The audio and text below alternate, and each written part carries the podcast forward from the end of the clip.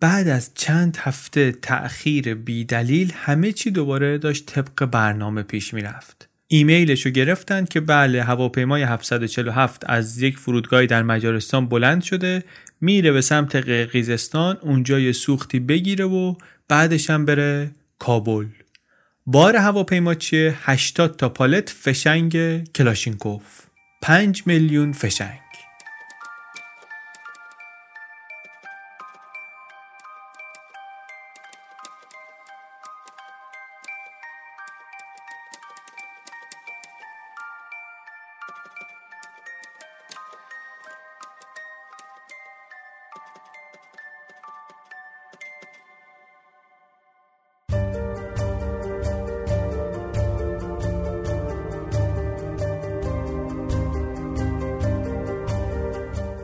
سلام.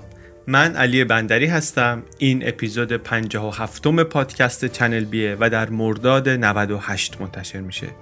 چنل بی پادکستی که ما در هر اپیزودش روایت یک ماجرای واقعی رو به نقل از یک رسانه معتبر انگلیسی زبان تعریف می‌کنیم.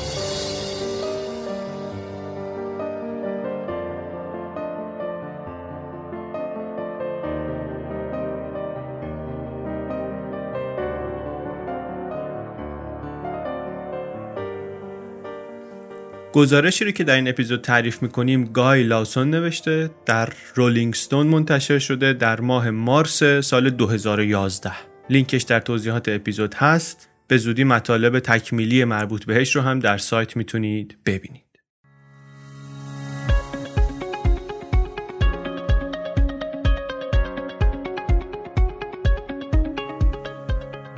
اسپانسر این اپیزود چنل بی استیل البرزه. یک برند اصیل و صاحب سبک ایرانی در لوازم آشپزخونه، اجاق گاز و سینک و هود. استیل البرز کم کم داره سی ساله میشه. خیلی براشون مهمه که اعتماد مردم رو حفظ کنن. برای همینم در شرایط امروز هم دارن سطح محصولات و کیفیت خدماتشون اینا رو همون بالا نگه میدارن. هود آشپزخونه استیل البرز یک چیزیه که قدرت مکشش بالاست صداش کمه و قشنگه. قشنگی هم می‌دونیم دیگه. هم در تجزیه مهمه هم در ترکیب. هود رو وقتی میگیم قشنگه منظورمون اینه که تو ترکیب آشپزخونه خوب میشینه. واسه همین استیل البرز آمده متنوع طراحی کرده هوداشو. فقط هود مشکی و شیشه ای نداره. استیل داره سفید داره. شما می‌تونی یه هودی انتخاب کنی که به آشپزخونت بیاد قشنگ. خودشون هم میان نصب می‌کنن. وقتی هم که برای شما مناسبه میاد نصبشون هم رایگانه. رایگانشون هم رایگانه واقعا. دیگه هزینه ایاب زهاب و اینا هم نمی‌گیرن. ممنون از اسپانسر این اپیزود چنل بی استیل البرز.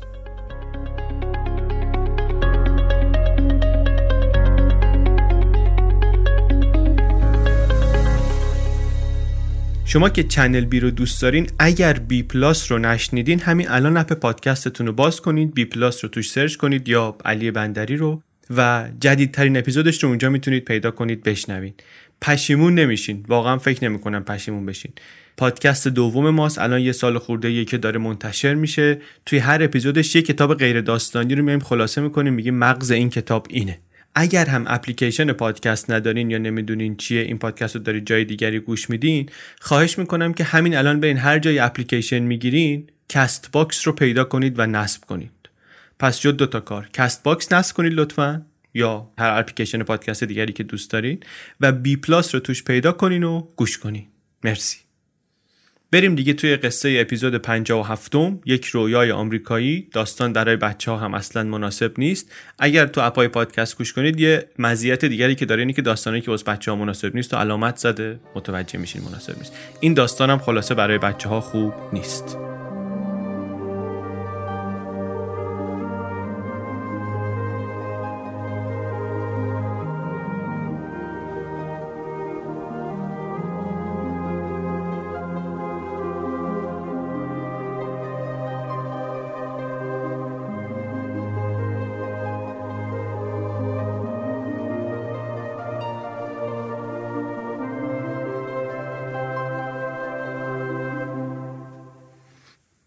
ایمیلی که اول قصه گفتیم وقتی که آمد خیال دیوید راحت شد. پرید پشت آودی آبی جدیدش و شیشه ها رو داد پایین و صدای موزیک رو بلند کرد و راه افتاد سمت خونه. کسی که این ایمیل رو گرفت اسمش هست دیوید پکو. بهش میگیم دیوید تو این اپیزود. کجاست الان؟ در میامی بیچ. محموله ای که گفتیم فرستاده شده یک بخشی از یک قرارداد 300 میلیون دلاری که اینو شریکش با پنتاگون بستن برای تجهیز ارتش آمریکا در افغانستان. دیوید پکو و شریکش افرایم دیورولی زمان ماه می سال 2007 اوضاع جنگ از نظر آمریکایی‌ها خوب نیست. 6 سال میگذره از شروع جنگ. القاعده هنوز تهدیده سرکله طالبان دوباره پیدا شده. تلفات ناتو داره تون تون آمارش میره بالا. این مهمات هم یکی از آخرین تلاش های دولت بوشه جورج دبلیو بوشه برای اینکه اوضاع جنگ رو بتونه یک سر و سامونی بهش بده قبل از انتخابات ریاست جمهوری سال 2008 شخصیت های قصه ما ولی آقای دیوید و افرایم اینا خیلی کاری به این مسائل ندارن. این محموله واسه اینا یک بخشی از یک معامله بزرگ اسلحه که قرار ثروتمندشون کنه. خیلی قرار ثروتمندشون کنه.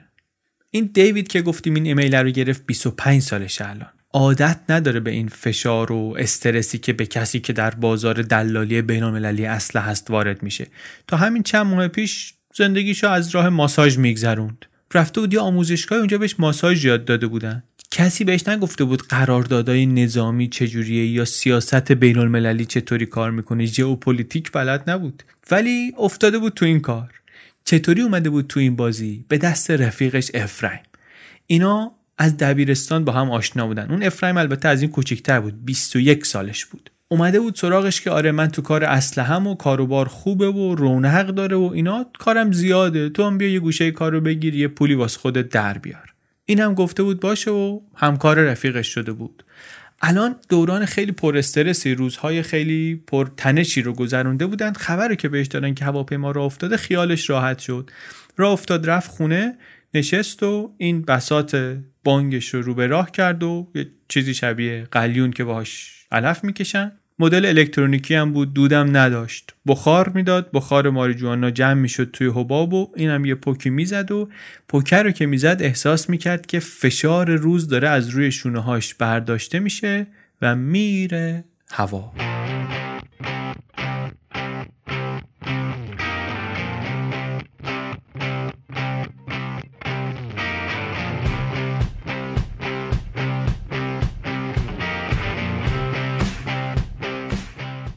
ولی چی شده بود که اینا رسیده بودن به اینجا؟ یه خورده باید بریم قصه رو از عقبتر شروع کنیم تعریف کردن. دیوید و افرایم اینا مناسب ترین وقت رو انتخاب کرده بودن برای وارد شدن به کسب و کار دلالی اسلحه. دولت بوش اون موقع همزمان هم در افغانستان می جنگید هم در عراق. بعد آمده بود تمام بخشای عملیات نظامی ارتش رو عملا برون سپاری کرده بود. از ساختن پایگاه های نظامی تا پر کردنشون تا استخدام مزدور برای تأمین امنیت دیپلماتها در خارج از کشور زمان ریاست جمهوری بوش رقم قراردادهای نظامی خصوصی از 145 میلیارد دلار در 2001 رسید به 390 میلیارد دلار در 2008 آثار جانبی از این افزایش عجیب غریب و وارد شدن شرکت های خصوصی در کارهای نظامی رو توی اپیزودهای دیگه هم شنیدیم. تو مسترماین هم اگه یادتون باشه بی ربط نبود به این قصه. کلی از این آدمایی که این ور داشتن کار می‌کردن واسه رو از همین قماش آدما بودن. با این حجم بالای کار پیش هم می آمد که قوانین مربوط به پیمانکاری و مقاطع کاری و اینا یه مقداری بعضی جاها شل بشه دورش بزنن نادیده بگیرنش.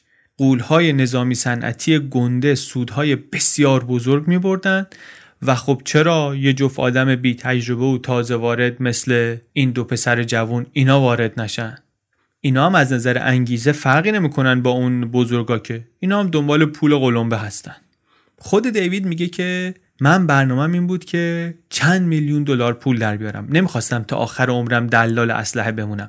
می‌خواستم یه پول قلمبه اینجا در بیارم بعد بزنم تو کار موزیک. من اصلا خودم اهل این برنامه ها نبودم. هیچ وقت اسلحه نداشتم اصلا خودم. ولی خب جالب بود برام که توی کسب و کاری باشم که سرنوشت ملت ها توش تعیین میشه. در سطح بین المللی که نگاه می‌کردی اصلا تو این دلالای اسلحه کسی هم سن و سال ما نبود. ما تک بودیم اونجا. این دیوید و رفیقش افرایم اینا کجا با هم آشنا شده بودن؟ در یک کنیسه ای که بزرگترین کنیسه یهودیان ارتودکس در میامی بیچ. دیوید یه پسر لاغری بود از این کیپه ها میذاشت سرش از این کلاهایی که یهودیا می‌گذارن. پیرن سفیدشو مینداخت رو شلوار. افرایم از اونور از این بچه بامزه ها بود توپل مپل بود سر نترسی داشت. بعد از مدرسه اینا با رفقاشون جمع می‌شدن می‌رفتن ساحل اونجا علف میکشیدن گیتار می‌زدن دزدکی می‌رفتن توی استخرای های پنج ستاره شنا می‌کردن. بعد دیوید که فارغ التحصیل شد پدر مادرش گفتن که نمیشه این بچه خیلی چیز می‌کشه اینا. فرستادنش مدرسه در اسرائیل که شهرت داشت به اینکه این بچه هایی رو که درگیر مواد مخدرن اینا می‌تونن ادبشون کنن اپسشون برمیان. اینو فرستادن اونجا ولی اتفاقا معلوم شد که اونجایی که رفته خیلی فضای مناسبیه برای همین جور برنامه ها خود دیوید میگه رفتم اونجا کنار بحرالمیت اسیدی زدم که نپرس یک حال روحانی موفوق بشری تجربه کردم. بعد که دیوید برگشت رفت دانشگاه دوتن دانشگاه فلوریدا. پول و پله در بساط نداشت. بعدش هم رفت ماساژ یاد گرفت. گفت بالاخره من انتخابای شغلیم زیاد نیست. یا باید برم مثلا همبرگر سرخ کنم یا اینکه ماساژ از ماساژ به نظر می‌رسه که پول بهتری بتونم در بیارم. دلخوشیش هم این بود که شبا بشینه با رفقای دبیرستانش خواب و خیال پاپ ستار شدن ببینه. ببینه که مثلا میرم تو موزیک و چی میشم و چی میشم و چند تا چیزم نوشته بود واسه یه بندهای راکی. ولی خب اینطوری نمی‌شد راه پیدا کرد به صنعت موسیقی. کار به این راحتی ها نبود. اینطوری بود که این آقای دیوید مرد جوانی با چشمای آبی سیر و سر تراشیده و اخلاق یه خورده از زیر کار در رو و در این حال خیلی جاه طلب و باهوش و اینا خیلی برنامه برای زندگیش نداشت. برعکس دیوید ولی افرایم دقیقا می‌دونست چی کاره می‌خواد بشه. اصلا از اول تنظیم کرده بود که دلال اسلحه بشه. کاروبار خانوادگیشون هم همین بود. باباش برای نیروهای پلیس محلی جلیقه ضد گلوله و ابزار و اسباب و اینجور چیزا تهیه می‌کرد. اموش به مامورین قانون اسلحه میفروخت اسلحه های آلمانی میفروخت. خودشم کلاس نهم از مدرسه انداخته بودنش بیرون خانواده فرستاده بودنش لس آنجلس و دست اموش اونجا کار یاد بگیره. خیلی هم سریع پیشرفت کرد. 16 سالگی دیگه واسه خودش می‌رفت این ور در آمریکا و اسلحه میفروخت. عاشق اسلحه هم بود. عاشق این بود که بفروشه عاشق این بود که شلیک کنه عاشق این بود که از اسلحه حرف بزنه. شیفته این توطعه چینی و بی اخلاقی بی رحمانه بود که در صنعت اسلحه هست. بعد 18 سالش که شد با اموش یه خورده کلاشون رفت تو هم برگشت میامه گفت میرم اونجا کاروبار خودم رو راه میندازم. یک شل کامپانی باباش داشت به نام وای. این اون شرکت رو صاحب شد و مشغول کار شد. وای هم حالا خودش میگه که این معنی نداره و این حرفا ولی اینطوری که مشخصه حرف اول اسم بچه های بابا رو بچسبونی به هم میشه همین. طرح کسب و کارش چی بود؟ business plan ش چی بود؟ خیلی ساده خیلی هم هوشمندانه ممکنه بگیم. فکرش این بود میگفتش که آقا بیشتر شرکت ها باید خیلی مشتری زیاد جذب کنن که رشد کنن. من ولی طرح اینه که یه مشتری پیدا کنم و با همون یه مشتری بار خودم رو ببندم. اون مشتری ولی باید کی باشه؟ ارتش ایالات متحده. هیچ ارگان دولتی در آمریکا به اندازه وزارت دفاع خرید و فروش نداره. همه چی هم می‌خرن. از F16 می‌خرن تا گیره کاغذ ماشینالات راهسازی. برای همه سفارش های خریدی هم که داره پنتاگون باید که مناقصه بذاره مناقصه عمومی بذاره. دولت جورج بوش هم یک شرایطی فراهم کرده بود که شرکت های کوچیک هم بتونن یک سهمی از این معاملات بگیرن. لازم هم نبود که این هیچ کدوم از محصولات رو خودش تولید کنه.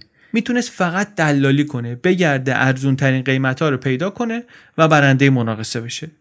از این میلیاردها دلاری که پنتاگون هر سال خرید می‌کنه کافی بود که یک کوچیکش رو بتونه بگیره تا میلیونر بشه.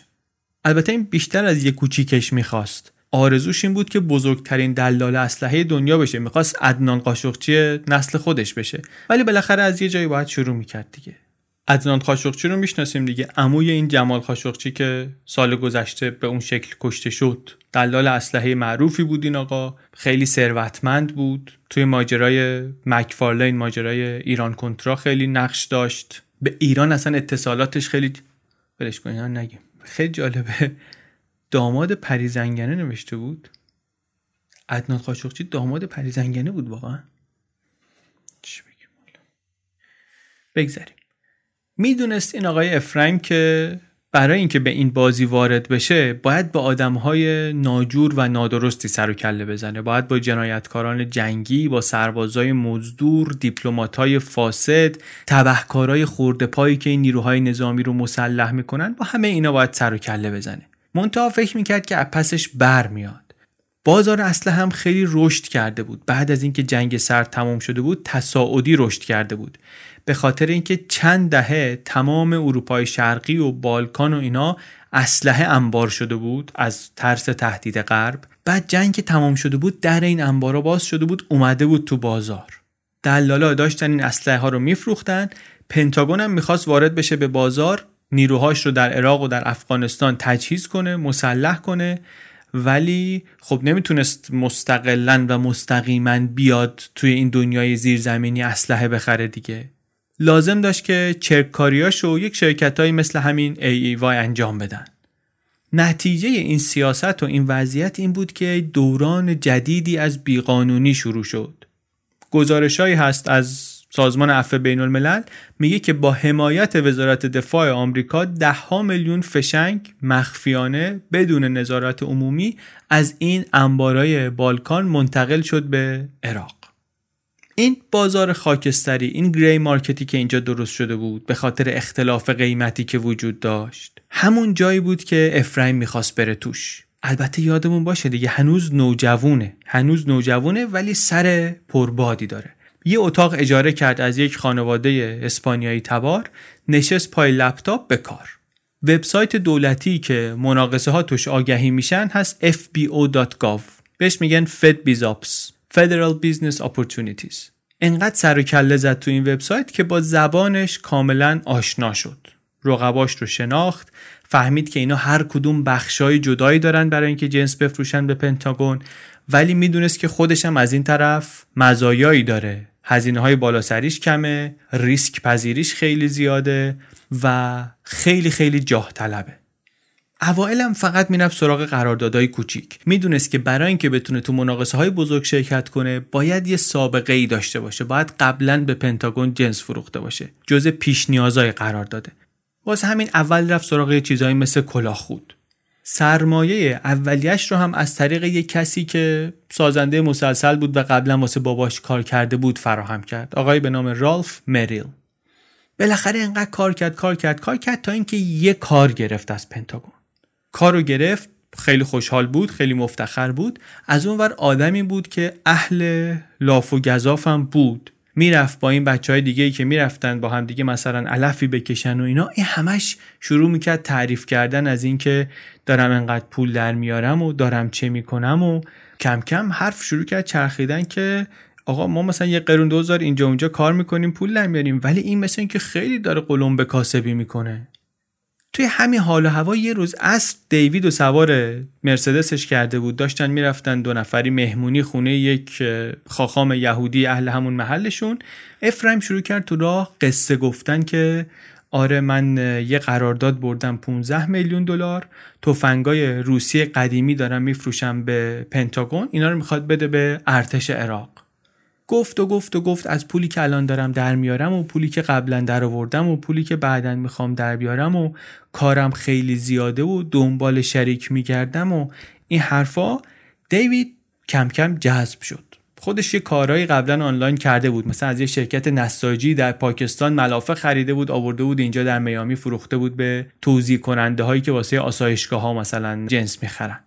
پول در آورده بود. ولی خب رقمی نبود در برابر پولایی که این داشت صحبتشو می‌کرد. هزار دلار دو هزار دلار اینجا اونجا در آورده بود. ولی هم پول مزه کرده بود بهش هم احساس می‌کرد که یک تجربه ای داره در این کار. برگشت بهش گفتش که چقدر در میاری تو مثلا؟ گفت من خیلی در میارم حسابی پول در میارم. گفت مثلا چقدر در میاری؟ گفت اینا اطلاعات محرمانه است نمی‌تونم بگم. گفتش که خب حالا اینطوری بگو. اگه که فردا بخوای بری از آمریکا چقدر می‌تونی با خودت ببری؟ گفت نقد. گفت آره نقد. زد ماشین رو کنار و گفت ببین من بهت میگم ولی اینو نمیگم که لاف بزنم. میگم که تشویق شی. من الان یک میلیون و هشتصد نقد دارم. دیوید باورش نمی‌شد. فکر می‌کرد که عددی بالایی بگه مثلا بگه صد هزار دلار. حالا دیویس هزار دلار. ولی دو میلیون دلار تقریبا. خیلی دیگه حرف بود. گفت آقا هستم. نوامبر 2005 شروع کرد دیوید کار کردن با افرایم. به عنوان مدیر اجرایی. قرارشون هم این بود که قرار بود حق کمیسیون بگیره. یه آپارتمان یه خوابه افرایم اجاره کرده بود در میامی بیچ. میشستن روبروی هم پشت یه میزی توی حال اون آپارتمان. دوروبرشون پر از قراردادهای دولتی. همینطوری پوشه رو پوشه رو پوشه رو پوشه. و یه کوهی از ماریجوانا. برنامه روزانهشون خیلی زود منظم شده بود. صبح از خواب پا می شدن می‌رفتن پای بسات و بعد شروع می‌کردن به کار. متمرکز میشستن به زنگ زدن و خوندن و معامله کردن و اینجور کار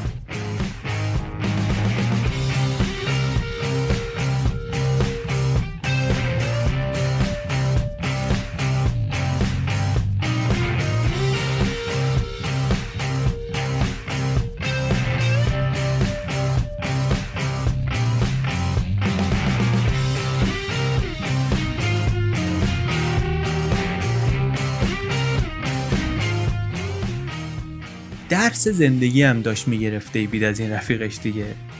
نگاه می‌کرد کار کردنش رو دید که این افرایم قرارداد برد تأمین مسلسل فابریک برای ارتش کلمبیا.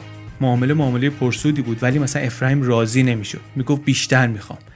اومد بعد از اینکه قرارداد رو برد وزارت خارجه رو متقاعد کرد که بهش اجازه بدن که این قراردادی رو که برده و قرار توش این جنس مثلا با کیفیت رو تحویل بده به جای اینا بره یه کپیایی بیاره ساخت کره. این اجازه رو که گرفت سودش دو برابر شد از این معامله. یه قرارداد دیگه داشت برای تأمین کلاهخود برای ارتش عراق. اونم وقتی که قرارداد بست رفت دوباره سراغ پنتاگون که بهشون بتونه کلاهخودای ساخت چین رو بندازه. که بالاخره کیفیت پایینتری داشتن چونم اینا رو واسه سربازای آمریکایی نمی‌خواستن می‌تونست قانعشون کنه. می‌گفتن اینا رو بالاخره یه سری خارجی می‌خوان استفاده کنن دیگه سربازای آمریکایی که نمی‌خوان که. قبول می‌کردن. اونایی هم که اونور خط نشسته بودن و اینا باهاشون مذاکره می‌کردن اینا سربازایی بودن که تجربه ای نداشتن در این کار. رگ خوابشون هم اینا دستشو بود زبونشون رو بلد بودن. زنگ می‌زد به اینا با زبون بازی و قلقلک دادن رگ وطن پرستی و اینا راضیشون می‌کرد. زنگ می‌زد به مسئول قرارداد از اون ور می‌گفت مثلا من سرهنگ فلانی هم یا ژنرال فلانی هم و اینا. دیوید میگه که این های بود ولی هیچکی نمی‌فهمید. مخصوصا وقتی که داشت سعی می‌کرد معامله رو جوش بده و نزدیک بود به موفقیت کاملا قانع کننده و مسلط بود. ولی اگه که نزدیک بود از دست بده معامله رو صداش شروع می‌کرد لرزیدن. می‌گفت من یک کسب و کار کوچیکی دارم من بدبخت میشم. اگه این معامله جور نشه خونم از دست میدم زنم میره بچه هم گرسنه میمونن. میگه گریه می‌کرد حتی. میگه من خودم نمی‌دونم که واقعا فیلم بازی می‌کرد یا اینکه روانش پریشان بود این حرفا رو می‌زد. ولی هر چی که بود با چنان اطمینانی می‌گفت که انگار واقعا همینطوریه که داره میگه و اونا هم قطعا باور می‌کردن. عقاید سیاسیش هم طبیعتا هم مسیر بود با منافعی که داشت جمهوری خواه بود به خاطر اینکه می‌گفت اینا جنگای بیشتری رو شروع کردن. میگه وقتی که به عراق حمله کرده بود خیلی خوشحال بود. گفتش که اگه من بپرسی جورج بوش کار خوبی کرد واسه کشور که حمله کرد به عراق من میگم نه. ولی اگه بگی خوشحالی میگم بله که خوشحالم. امیدوارم به کشورهای دیگه هم حمله کنه چون واسه business ما خوبه. بهار همون سال میگه که تظاهرات شد در نپال. به هر دری می‌زد افرایم که اسلحه جور کنه بفروشه به پادشاه نپال که استفاده کنه علیه انقلابیون. سلاح سنگین مهمات بالگرد جنگنده همه چی. میگه اسم کارشو گذاشته بود نجات شاه ولی واقعا شاه به جایش نبود. فکر و ذکرش پول بود. نه ورزش نه سیاست نه هیچ چیز دیگری هیچ جایی در ذهن این اشغال نمی‌کرد. فقط پول. هر کاری می‌کرد که پول در بیاره. وقت هم میذاشتن واقعا. دوتاشون وقت میذاشتن. دیوید برای اینکه مسلط بشه به این قراردادهای دولتی همه دعوت به مناقصه هایی رو که منتشر می‌شدن در fbo.gov اینا رو همه رو بررسی می‌کرد. سی چهل صفحه متن حقوقی با حروف ریز این به عنوان شاگرد افرایم دیده بود که این هیچ وقت ور نمیداره کتابی بخونه مجله‌ای بخونه چیزی ببینه سینمایی بره نه. فقط تو اسناد دولتی شنا می‌کنه و سعی می‌کنه که از اینا یه چیزی یاد بگیره. یه جا واسه خودش پیدا کنه بین supplier و دولت و از هر کدوم یه پولی بگیره جنس و با یه قیمتی بفروشه که پایین تر از رقیبش باشه. دیوید میگه واقعا فکر می‌کرد که تاجر مرگ دورانه. بچه بود واقعا. واقعا سن و سالی نداشت. ولی خودش اینطوری فکر نمی‌کرد. فکر می‌کرد که حریف قدر افسران برجسته ارتش و گنگسترهای اروپای شرقی و کارخونه دارای بزرگ اسلحه ساز. عین خیالش نبود. می‌رفت سرشاخ می‌شد باهاشون برنده می‌شد دهنکجی هم می‌کرد. منم سرم انداختم پایین دنبالش می‌رفتم. می‌گفت ظرف سه سال میلیونر میشیم. تضمین می‌کنم ظرف سه سال میلیونر میشیم. دیوید اوایل سعی کرد که خودش معاملات خودش رو جوش بده. کار سختی بود شرکت کردن در این مناقصه های دولتی خیلی شرایط زیاد بود که باید میخوندن درایتی لازم داشت. مدت های دفعه مثلا وقت گذاشت روی قرارداد 8 میلیون دلاری. ماشین های شاسی بلند می‌خواستن تأمین کنن برای وزارت خارجه پاکستان. آخرم نتونست کارو بگیره. بعدش ولی تونست یه قرارداد ببنده. خیلی کوچیکتر 50 هزار گالون پروپان برای پارگاه نیرو هوایی آمریکا مثلا. سودم کرد. 8000 دلار هم سود کرد. خودش میگه خیلی آدمای زیادی بودن که این کارا رو می‌خواستن ولی همشون مثلا بلد نبودن که با فد بیزاپس کار کنن. بلد نبودن چطوری اسناد و خط به خط و دقیق بخونن. اینا ولی وقت میذاشتن کار می‌کردن و هفته ای یکی دو بارم می‌رفتن در کلابایی که در ساوت بیچ هست اونجا خستگی در کنن و صفایی بکنن. کاراوکه می‌رفتن اونجا خیلی هم دیوید جدی می‌گرفته همین اجراهاشو اونجا خیلی آهنگای پر احساس میخونده پیرنشو در میآورده مشتشو تکون می‌داده با آهنگ از اینجور کارا. افرایم هم همیشه هر جا می‌رفتن یه گله پلاستیکی کوچیک درداری داشت تو این یه مقدار کوکائین داشت که دست تنها نمونن یه وقتی یه جایی. جلوی دخترها هم دیوید یه خورده خجالتی بود ولی افرایم اصلا وقت تلف نمی‌کرد. میگه دیوید حتی گاهی جلوی دوست پسرشون هم شروع می‌کرد با دخترها چشم ابرو اومدن. خوشگذرونی ها کم کم زیاد شد. مخصوصا جایی که اینا هستن دیگه سرزمین پارتی سن و سالی که اینا دارن پولی که تو دستشونه باعث شد که تمرکزشون یه مقدار کم بشه. کارم کار دقیق و سنگینیه. دلالی اسلحه بالاخره کاره. شرکت که کم کم بزرگ شد اینا تو هفت تا از قرارداداشون قصور داشتن در انجام تعهداتشون. یه قلم مثلا ده هزار تا برتا باید تحویل می‌دادن به ارتش عراق. نتونستن. دیدن کمک لازم دارن این ور کردن اون ور کردن. امه افرایم رو آوردن که این در کارهای اداری خورده کمکشون کنه. خانومی بود خیلی با اراده ولی تعارفی با کسی نداشت. همش جر و بحث می‌کرد با برادرزادش.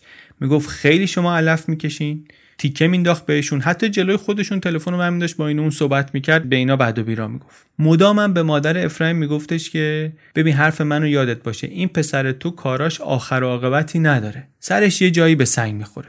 این افرایم از اون ور داد می‌زد خفه شو من نمی‌فهمم تو چی میگی. من دارم سالی چند میلیون دلار در میارم اینا. این می‌گفت من این حرف حالی نیست. تو سرت به سنگ می‌خوره. فضای شرکت خلاصه خیلی فضای خانوادگی و سازنده ای بوده.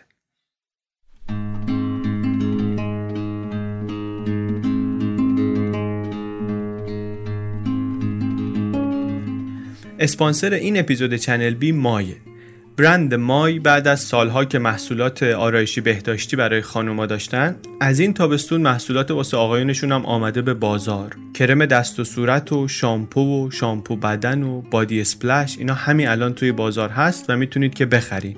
این بادی اسپلش که آخرش گفتیم چیز جالبی هم هست. من خودم نمی‌دونستم چیه راستش هستن مثل عطر مثل اتکلونه با این تفاوت که درصد اسانسش کمتره به جاش یه سری اساره های طبیعی داره واسه رطوبت پوست. همینم باعث میشه که وقتی که استفاده می‌کنی احساس تازگی بده بهت. قیمتش طبیعتا از عطر خیلی کمتره. حس و حالش هم از اسپری خیلی بهتره به خاطر اینکه گاز نداره مثل اسپری این بادی اسپلش ها احساس بهتری به آدم میده. بعد از دوش روی بدن تمیز می‌زنی نه خشک میشه پوست. نه احساس چربی و لیزی و اینا می‌کنی. این روزنه های پوست رو هم نمیبنده. واسه همین احساس خوشایند میده کلا به آدم. هم به من و شمایی که استفاده می‌کنیم احساس خوبی میده. هم به اونایی که در طول روز میبیننمون و با همون معاشرت می‌کنن. اینایی که تو ماشین کنارشون میشینیم تو اتوبوس تو مترو تو خیابون کنارشونیم سر کار همه جا. محصولات مردونه مای رو تا 31 شهریور 98 با کد تخفیف چنل بی می‌تونید با 10 درصد تخفیف بخرید از beautycode.ir کد تخفیف چنل بی برای محصولات مردونه مای وقتی که از beautycode.ir خرید می‌کنید. آدرسش رو و کد تخفیفش رو در توضیحات اپیزود هم می‌تونید پیدا کنید.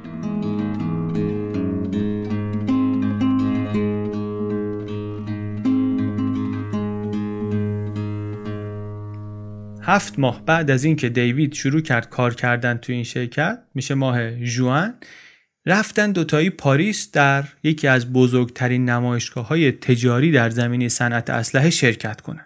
نمایشگاه عظیم قرفه پشت قرفه تولید کننده ها دارن ابزار مرگ میفروشن جدیدترین و بروزترین و انواع تانک و ربات و هواپیمای بدون سرنشین و هرچی که فکرشو بکنه.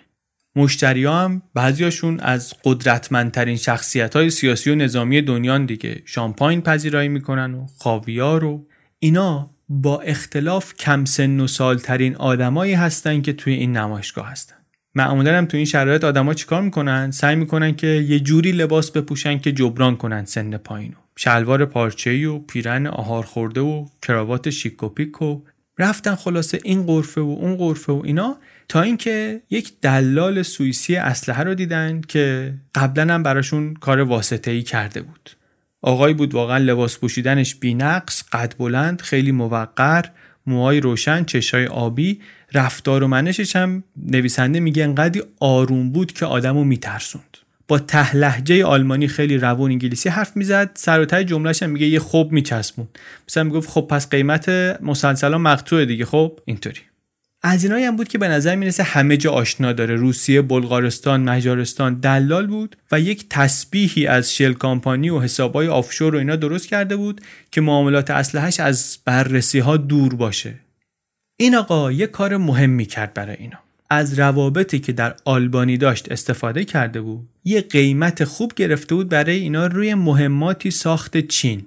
مهمات ساخت چین رو افرایم می‌خواست از این بگیره از طریق در واقع اون واسطه آلبانیایی بگیره بفروشه به نیروهای ویژه آمریکایی که داشتن در آلمان آموزش می‌دیدن. یه خورده پیچیده شد ولی واقعا مهم نیست. مهم اینه که به لحاظ فنی معامله غیر قانونیه به خاطر اینکه بعد از قتل عام میدان تیان آنمن مهمات چینی رو تحریم کرده آمریکا. پس نمی‌تونه یک سازمان دولتی آمریکایی مهمات چینی بخره. منتها این آقا آدمی بود که به درد اینا می‌خورد. اینا هم شرکتی داشتن که به درد این آقا می‌خورد. چرا؟ به خاطر اینکه خود این آقا زیر نظر عفو بین الملل بود تحریم های آمریکا رو نقض کرده بود اسلحه قاچاق کرده بود از زیمبابوه به سربستان و عراق اسلحه ارسال کرده بود آمریکا تحت بازجویی داشتش از طرف وزارت خارجه تحت نظر بود. با توجه به این مشکلاتی که داشت تو آمریکا نمی‌تونست مستقیم چیزی بفروشه. واسه همین می‌خواست این شرکت رو بندازه جلو با پوشش این شرکت کوچیک اینا راهش رو باز کنه به قراردادهای پرسود پنتاگون. اینا هم دیدن که از این آقا خیلی می‌تونن استفاده کنن چون ارتباطات خیلی خیلی قوی داره. همینطور هم شد اتفاقا. 28 ژوئیه 2006 چند ماه بعد از نمایشگاه اسناد یه مناقصه آمد بیرون با عنوان درخواست مهمات غیر استاندارد. یک سند 44 صفحه‌ای غیر استاندارد هم معنیش اینه که ارتش آمریکا امنیتشون رو طبقه بندی نکرده آزمایششون رو نوعشون رو اینا رو طبقه بندی نکرده. خرید و فروششون دست کارپردازای رسمی ارتش نیست. در ظاهر مثل خیلی فرمای دولتی دیگری بود که در همین fbo.gov هست. کلی جای خالی برای اسم و مشخصات و شماره تلفن و چی و چی و چی. ولی این در واقع سند یک عملیات نیمه مخفی بود. چی بود قصه؟ قصه این بود که دولت بوش اون موقع می‌خواست ارتش ملی افغانستان رو تجهیز کنه. اردوی ملی افغان بهش میگن. وضعیت جنگ تعریفی نداشت از نظر آمریکایی اون موقع. به جای اینکه پنتاگون بیاد خودشو بذاره در معرض قضاوت عمومی یه pseudo case درست کرده بود. یه درخواستی که به پنتاگون اجازه میده که بودجه نظامی رو بیاد بدون تایید کنگره خرج کنه. pseudo case چیز مخفی و قایمکی نبود ولی بجز این سایت دولتی دیگه جای دیگری نمی آمد نه توی نشریات می آمد نه مذاکره می شد نه هیچی. یه پولی بود که فقط برای دو سال در دسترس بود برای همین فوری باید خرج می شد و به خلاف خیلی دیگه از قراردادهای فدرال اینجا هیچ حرفی از حد اکثر قیمت هم زده نشده بود. یعنی شرکت هایی که میان تو مناقصه شرکت می‌کنن می‌تونن هر قیمتی بدن. یه خورده بالا پایین کردن اسناد مناقصه رو دیدن که به نظر می‌رسه که پول بزرگی وسط باشه اینجا. مجموعه متنوعی از اسلحه و مهمات که واقعا گیج می‌کنه آدمو. مهمات برای کلاشنیکوف AK47 برای SVD دراگونوف نارنجک انداز GP30 خمپاره انداز 82 میلیمتری موشک های هوایی چی و چی و چی و چی با تعداد زیاد. یه طوری که اصلا باهاشون می‌شد یه ارتش درست کرد. بعدم گفته بودن که یه قیمت باید بدید قیمت ثابت غیر قابل تغییر که کامل هم باید اجرا بشه. اگه کامل اجرا نشه فسخ میشه. چند دقیقه بعد از اینکه آپلود شد افرایم خوندش و واقعا مست شد از خوندنش. فوری گوشی رو برداشت زنگ زد به دیوید. گفتش که یه قرارداد پیدا کردم چاق. مبلغش خیلی بالاست. از هر کاری که تا حالا کردیم بالاتره ولی راست کار خودمونه. بیا که صحبت کنیم. یه قرار گذاشتن برن توی آپارتمان افرایم اونجا بشینن یک علفی بکشن و عقلاشون رو بریزن رو همون ببینن که چه باید بکنن برای گرفتن این پروژه. یک قراردادی بود که باید به ارزش صدها میلیون دلار اینا مهمات میخریدن برای سلاحهای بلوک شرقی که می‌خواد در ارتش افغانستان استفاده بشه. اینا همون اسلحه هایی که گفتیم در بازار خاکستری فروخته می‌شد بازاری پر از دلالا و فروشنده های غیرقانونی و فرمانده های ارتشی که دارن میچرخوننش. از همون معامله های اسلحه‌ای که گفتیم تو بازار خاکستری انجام می‌شد و خیلی صورت خوشی نداشت که پنتاگون خودش بیاد مستقیم مهمات بخره توش. معمولم این بود که شرکتی به کوچیکی شرکت اینا شانسی نداشته باشه برای چنین قرارداد بزرگی. ولی الان اینا سه تا مزیت داشتن. یکی اینکه دولت تازه یک طرحی تصویب کرده بود طرح حمایت از کسب و کارهای کوچک در پنتاگون. گفته بودن درصد مشخصی از قراردادهای وزارت دفاع باید با شرکت های کوچیک بسته بشه. دو اینکه اینا اصلا تخصصشون در زمینه همین مهمات جنگ سردی بود که الان پنتاگون می‌خواست. هم تخصصشو داشتن هم سابقهشو و لینکاشو دیگه. همون آشنایی که گفتیم تو نمایشگاه دیده بودن اون وصلشون می‌کرد به منابع. راست کار خودشون بود. مزیت سومشون هم این بود که تنها چیزی که ضمن این قراردادها ازشون خواسته بودن این بود که مهمات کار کنن. اینا وقتی که میخوندن این رو توی اسناد مناقصه معنیش رو اینطوری میفهمیدن که هر آتاشخالی رو میشه داد به پنتاگون تو این قرارداد همین که بشه شلیکش کرد بشه منفجرش کرد دیگه بقیهش مهم نیست.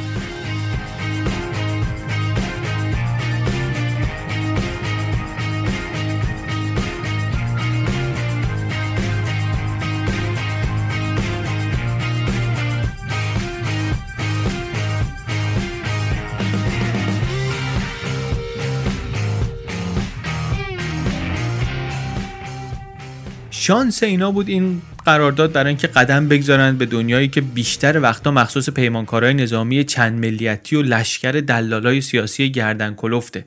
دیوید میگه من می‌دونستم احتمالش کمه ولی فکر می‌کردم که بالاخره بتونیم حریف این کله گنده ها بشیم. اگر سخت کار کنیم اگه یه خورده خوش شانس باشیم یک شانسی احتمالا داریم. مناقصه شرکت کردن قیمت دادن واسه این کارا کار پرزحمتیه کار ظریفیه کار وقتگیریه. مدال نقره هم نداره. اگه برنده بشی کارو می‌گیری برنده نشی هیچی دستتو نمی‌گیره. نشسته بودن و با هم جلسه کرده بودن و صحبت می‌کردن و همینطوری که سیگاری رو دست به دست می‌دادن به این نتیجه رسید افرایم که وقتشه که دیوید بیاد جلو و نقش مهمتری بر عهده بگیره در ماجرا. گفت ببین من وقت ندارم که بخوام برم همه اینها رو گیر بیارم. ولی یک تعدادی آشنا و رابط خوب سراغ دارم که می‌تونم معرفی کنم بری سراغ اینها. بعدش هم خودت برو بشین پای اینترنت و قیمت بگیر و هر source تازه ای که بتونی پیدا کنی 25 درصد سودشو میدیم به خودت. دیوید این رو به عنوان شانسی دید که بهش رو کرده. شروع کرد از همون شب به گشتن رفت توی database های نظامی مشخصات تولید کننده های اسلحه در اروپای شرقی رو در آورد. مجارستان و بلغارستان و اوکراین و هر جایی که ممکن بود سر و کاری داشته باشه با سلاحهای دوره شوروی ایمیل زد بهشون فکس فرستاد مستقیم تلفن کرد بهشون. ارتباط تلفنی خیلی وقتا تعریفی نداشت. داد مجبور بود بزنه. اگه یکی اونور جواب می‌داد معمولا انگلیسی حرف نمی‌زد. هی می‌گفت English English English. بعد چند دقیقه وای میساد یه نفری پیدا می‌شد. دست و پا شکسته چند کلمه می‌تونست حرف بزنه. اینا فقط مثلا می‌گفتن да да. بخر بخر بخر. اینم هر طور بود بالاخره میفهموند بهشون که من یه همچین چیزی می‌خوام و فقط می‌خوام که مهمات کار کنن و ظاهرشون هم خوب باشه و می‌خوام که تو جعبه های زنگ زده و شکسته پکسته نباشن و از این صحبت ها. شش هفته شبانه روز دیوید کار می‌کرد. روی کاناپه خونه همین افراین هم میخوابید. تغذیهش هم کلا از علف بود و آدرنالین. کلی تونست مهمات گیر بیاره در اروپای شرقی به قیمت مناسب. اون آقا آلمانیه هم از اون طرف از واسطای آلبانیاییش تونست کلی مهمات برای اینا پیدا کنه. هرچی نزدیکتر می شدن به تاریخ مهلت شرکت در مناقصه افرایم بیشتر میافتاد به تب و تاب روز و شب قدم می‌زد پشت سر هم می‌کشید ابری از دود همش بالای سرشون بود حرف می‌زد زیر لب دل و پس بود فوش می‌داد. خیلی اوضاع پرتنشی.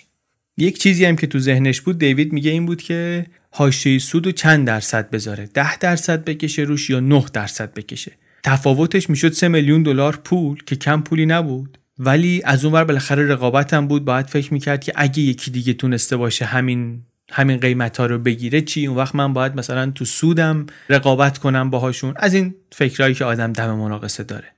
آخرین لحظه بالاخره تصمیم گرفت که 9 درصد بذاره. رقم قرارداد رو نوشت روی فرم 290 میلیون دلار.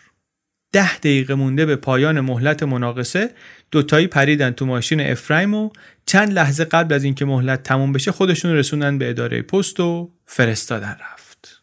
پنتاگون بروکراسی خیلی کندی داره. ولی این تقاضای مربوط به افغانستان گفتیم سودو کیس بود و خیلی سریع کارش رو قرار بود پیش ببرن. عصر 26 ژانویه دیوید پشت فرمون بود. افرایم بهش زنگ زد. گفت یه خبر خوب دارم برات یه خبر بد. دیوید گفت اول خبر بده رو بده. گفت اولین قسطمون فقط 600 هزار دلاره. دیوید باورش نمی‌شد. گفت یعنی قرارداد رو بردیم؟ گفت بله که بردیم. کار به اون گندگی رو گرفته بودن. درست و تر و تمیز هم گرفته بودن.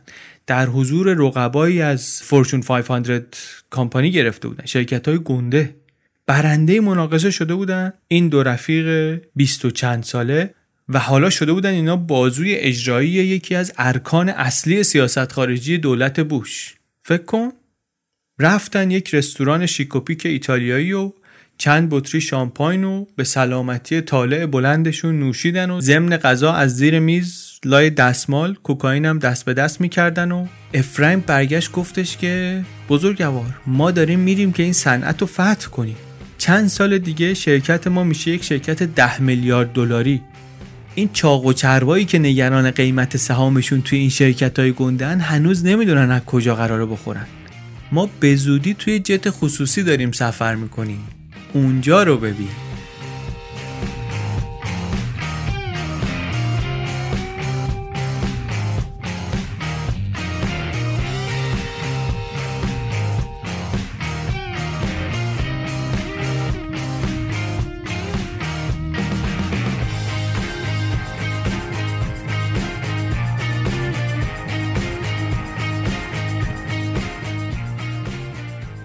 جشن و خوشحالی البته به جای خود ولی کار می‌دونستن که تازه شروع شده. سه دفعه تا حالا به شکلهای مختلف دولت آمده بود بازرسی. اینا هم یه حسابدار گرفته بودن حساب کتابا رو خیلی ساده سر و سامون بده. حالا دیگه چند هفته میگذشت از بردن این مناقصه. یه دفعه احضارشون کردن یک جلسه ای با معموران خرید در اداره دولتی. افرایم به اون آقای رالف مریل گفتش که شما هم همراه ما بیا. این اسلحه سازی که گفتیم که پشتیبان مالی اولیشون بود. این آدمی بود که با باباش هم گفتیم کار کرده بود اهل یوتا هم بود مرمون هم بود. یوتا خیلی مرمون داره می‌دونیم. یک بیزنسمن 60 خورده ای ساله بود تاجر زبده. پشتیبانی مالی اینا وسیقه مالی اینا برای گرفتن قرارداد اصلا ملک این آقا در یوتا بود. این آقا رو هم برداشتن بردن با خودشون اونجا. جلسه ولی بعدا معلوم شد فرمالیته است. افرایم خودش مسلط بود اصطلاحات مربوط به قرارداد و بلد بود یه چیزایی سرهم کرد اعتماد به نفسش هم بالا بود یه خود از جنبه های فنی معامله گفت و از کجا میاریم و تاییدیه مصرف کننده چطوریه و از این حرفا گفت. هیچ هم تو این اداره نپرسید که عمو جون شما اصلا چند سالت هست؟ دیوید میگه ما انقدر مطمئن بودیم اصلا به فکر اینا فکر می‌کنم خطور نکرد که با یه جفت جوون بیست و چند سال طرفن. اما راستش من فکر می‌کنم که این یه خورده ساده نگاه کردن به قضیه است. پنتاگون اگر که می‌خواست به اندازه کافی دلیل داشت که اینا رو صلاحیتشون رد کنه. خود گزارش هم اینو میگه. میگه که افرایم و شرکتش اینا در لیستی بودن که وزارت خارجه داشت از آدمای مشکوک به خاطر اینکه اینا اسلحه غیر مجاز وارد کرده بودن قبلا. منتها ظاهرا پنتاگون اصلا این لیست رو چک نکرده بود. این رو هم در نظر نگرفته بودن که اینا در اجرای قراردادهای قبلیشون قصور داشتن. اصلا امور قراردادها رتبه نامطلوب داده بود بهشون. رتبه که البته بعدا تغییر کرد به خوب و دست آخرم شد عالی. ولی به هر حال سابقه خیلی جالبی نداشتن. منتها اینم هست که تو این جور مواقع معمولا همه این چیزا مهم هست. ولی ته ته ته ته قضیه اون چیزی که تعیین کننده است قیمت. اینجا هم شواهد نشون میده که واقعا برنده کار همین قیمت بود. یکی از کارمندای امور قراردادهای ارتش در گوشی گفته بود که قیمت شما 50 میلیون دلار پایینتر از نزدیکترین رقیبتون بوده.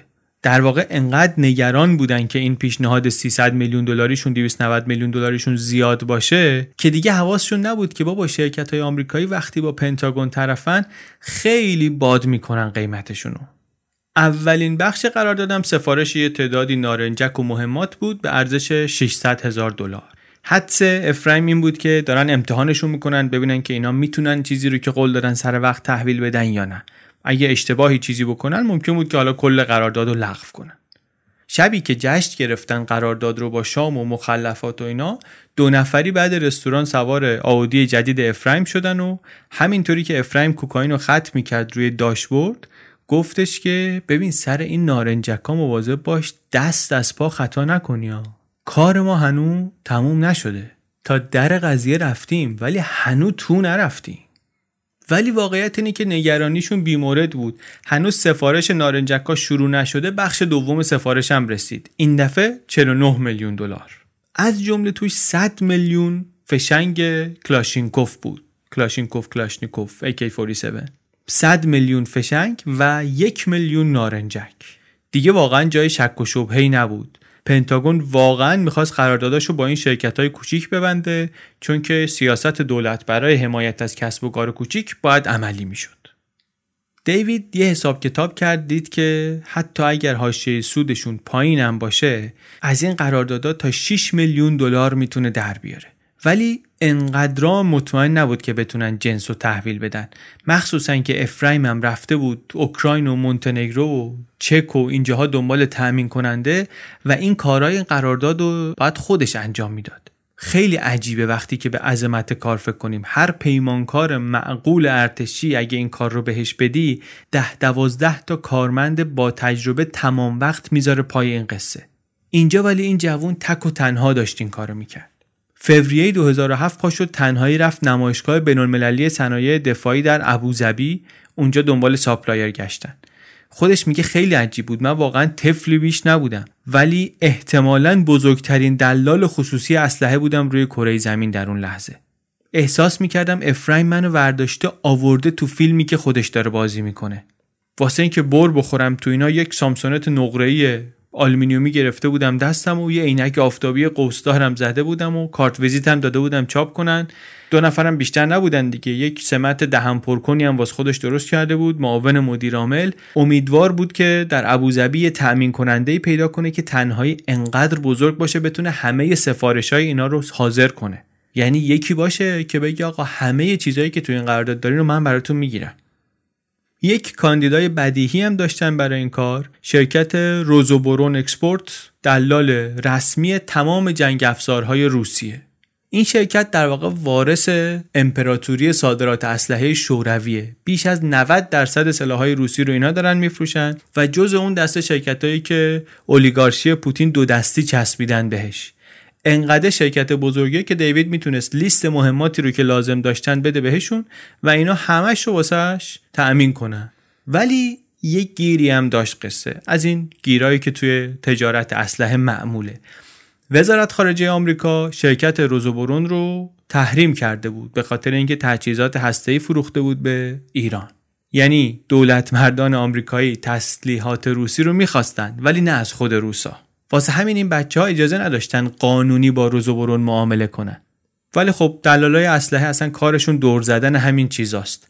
صبح به صبح دیوید بلند می‌شد می‌رفت قرفه اصلی روسیه سعی می‌کرد که از معاون مدیر این شرکت وقتی بگیره برای ملاقات نمایشگاه ابوظبی واقعا مثل بازار بزرگ واسه این سوداگران اسلحه. دسته دسته جنرالای روسی با لباسای نظامی جلسه می‌ذارند با تجار و شیوخ عرب. این ور سالن و اون ور سالن. روز آخر بالاخره دیوید تونست این آقای معاون مدیر عامل رو ببینه. بهش هم همچین می‌خورد که یک معمور سابق کاگبه ای باشه درشتندام چاق شست خورده ای ساله عینک زخیم مربعی. دیوید که حرف می‌زد میگه که این از گوشه چشم قرفرم زیر نظر داشت. انگار مثلا داشت نگاه می‌کرد کسی داره میپادش یا نه. دیوید لیست گذاشت جلوش لیست مهمات و مقداری که لازم داشتن و اینها. میگه اینو که دید ابروهاش رفت بالا حجم عملیات رو که دید تحت تاثیر قرار گرفت. گفتش که ما سهممون توی این بازار خیلی بزرگه. می‌دونی که ما تنها شرکتی هستیم که می‌تونیم همه چیزهایی رو که اینجا می‌خواین بهتون بدیم. گفت بهش گفتم که بله بر همینم مایلم که با شما کار کنیم. گفت ولی در جریان مشکل که هستید وزارت خارجه شما اسم بنده رو نوشته در لیست سیاه. من نمی‌فهمم کار دولت شما رو. حالا با لحجه قلیز روسی هم صحبت می‌کنه. یه روز خوب ما کار کنیم یه روز خوب نیست. این واقعا عادلانه نیست. قضیه سیاسیه. اینا یک اهرمی دارن درست می‌کنن برای اینکه با کرملین بتونن معامله کنن. دیوید گفت والا منم می‌دونم منم ملتفتم که ما نمی‌تونیم با شما مستقیم داد و ستد داشته باشیم. ولی به هر حال یه جوری حالیش کرد که میشه این لیستا رو دور زد دیگه. گفت شما اگه راهنمایی کنید ما با یه شرکت روسی دیگری معامله کنیم ما می‌تونیم بریم از اونا خرید کنیم. گفتش که باشه شما کارتتو بده من با آدمام صحبت می‌کنم خبر میدم بهتون. دیگه خبری ولی از این آقای روسی نشد تا چند هفته بعد که داشت مسیرهای ارسال تسلیحات رو در می آورد بهش گفتن که شرکت شما اجازه نداره هواپیماهاشو از آسمان ترکمنستان بپرونه. ترکمنستان سر راه اینا بود برای اینکه برن افغانستان. دیوید میگه معلوم بود که پوتین دیگه با ما در افتاده. روسا اگه کار ما رو سخت می‌کردن ممکن بود بتونن از لیست سیاه در بیان اون وقت خودشون مستقیم به آمریکا جنس بفروشن. به هر ضرب زوری بود ترتیب پروازها رو بالاخره داد و بعدش هم دوباره افتاد دنبال تأمین کننده هایی که بتونن ارزونتر ازشون جنس بخرن. کیفیت دیگه مهم نبود. قدیمی باشه درجه دو باشه. تنها چیزی که مهم بود این بود که کار کنه. یه ایمیل زدن حتی به یکی از این ساپلایراشون گفتن که حواستون باشه هیچ محدودیتی ما برای تاریخ تولید نداریم ما هر تاریخ تولیدی قابل قبوله. گزارش این رو به عنوان یک شاهدی میاره الان که دیپلماسی دولت بوش در افغانستان ضد و نقیز بود متناقض بود. می‌گفتن که نه ما سربازان کابل و قندهار رو رها نمی کنیم در میدان. ولی از اون برم ابزاری برای پیروزی بهشون نمی‌دادن. به خاطر اینکه اگه واقعا اهمیت می‌داد پنتاگون به ارتش ملی افغانستان خب تسلیحات قابل اعتمادتر و پیشرفته تری براشون می‌گرفت. ولی نه این چیزا مهم نبود. دیوید نشسته بود روی کاناپه خونه افرایم. فندک و بند و بساتم گذاشته بود دم دستش. تلفنم دستش. زنگ می‌زد به سفارتخونه های آمریکا در جمهوری شوروی سابق. الو سلام. می‌خوام با جناب رایزن صحبت کنم با وابسته نظامی صحبت کنم. حرف می‌زد با اینا. صداش کم کلوف می‌کرد پای تلفن. یک لحجه ارتشی می‌داد به صداش. گپ و گفتی و میخندوندشون و می‌پرسید که شما قزاقستان اوضاع چطوره؟ مثلا اینجا هوا آفتابیه از این حرفا. هر جا هم لازم بود از این کلمه هایی میپروند که اینا استفاده می‌کنن. جنگ با تروریسم war on terror که مثلا اصطلاحی بود که دولت بوش خیلی استفاده می‌کرد. یا اینکه میگفتش که ما یه بخشی از فرایند nation building هستیم. ما بخشی از این ملت سازی هستیم. از این حرفا می‌زد و بالاخره زبان مشترک رو پیدا می‌کردن و بعد میگفتش که آره ما این مهمات رو می‌خوایم انقدر می‌خوایم. و معمولا هم میگه اینا مشتاق بودن که کمک کنن.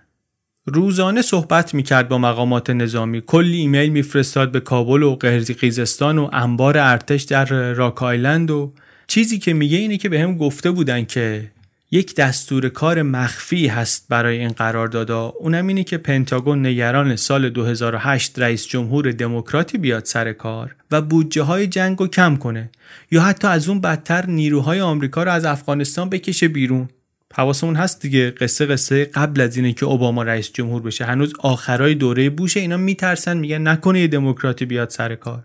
واسه همین بوش و رامسفلد برنامهشون اینه که طوری افغانستان رو مجهز کنن طوری افغانستان رو تجهیز کنن که تا چند دهه دیگه مهمات کافی داشته باشه. دیوید میگه من سر در نمی آوردم به نظرم منطقی بود حرفشون ولی واقعا اهمیت نمی‌دادم. انگیزه ای من این بود که پول در بیارم. به هر حال هر کی میاد سراغ تجارت اسلحه دنبال اهداف بشر دوستانه نیست دیگه. طولی هم نکشید واقعا. از همین تلاش ها برای پیدا کردن تأمین کننده های جدید حاشیه سودشون رو تونستن ببرن بالا. اون 9 درصدی که اول گذاشته بودن کم کم رسید به 25 درصد. یعنی دیوید و افرایم نزدیک 85 میلیون دلار می‌تونستن سود کنن. اما بازم این راضی نمی‌کرد افرایم و باز میگشت توی فد بیزاپس دنبال قراردادهای دیگه. مصمم بود که این شرکت رو بکنه یک شرکت چند میلیون دلاری. واسه همین اومدن یه دفتری هم گرفتن توی یه ساختمون بزرگتر و گرونتری در میامی بیچ. از توی کرگزلیست رفتن یه محصول دفترم گرفتن دو تا منشی هم گرفتن. دو تا دیگه از دوستاش رو هم از توی کنیسه ورداشت. افریم آورد ور دست خودشون که مثلا کمکشون کنن توی قراردادا. دیوید میگه همه چی واقعا داشت خوب پیش می‌رفت. ما مدام داشتیم جنس تحویل می‌دادیم. از بلغارستان و مجارستان و جاهای دیگه هم تأمین کننده داشتیم. مجوز مسیرهای پروازی رو هم گرفته بودیم به هر ضرب و شده.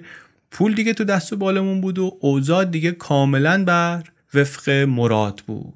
درسته که پول بود ولی دیوید هنوز چیزی نگرفته بود. منتظر بود البته که حقوق سنگینش رو بگیره. یه مزدای کهنه داشت اینو داده بود. یه آودی ای فور گرفته بود. از آپارتمان کوچیک یه اتاقش آمده بود به یه آپارتمان قشنگ یه خوابه مشرف به استخر در یه مجتمع لوکسی. شریکش هم رفت همونجا یه آپارتمان دو خوابه گرفت. واسه جفتشون جای خیلی راحتی بود جای خیلی ایدئالی بود. از جمله به خاطر اینکه ساقی ماریجواناشون هم تو همون مجتمع بود دیگه همه چی جمع بود دور هم. دیوید خودش هم میگه که اونجا عیش و اشرت همیشه برپا بود. اصلا شعار تبلیغاتشون این بود که ساوت بیچ دور ما میگرده.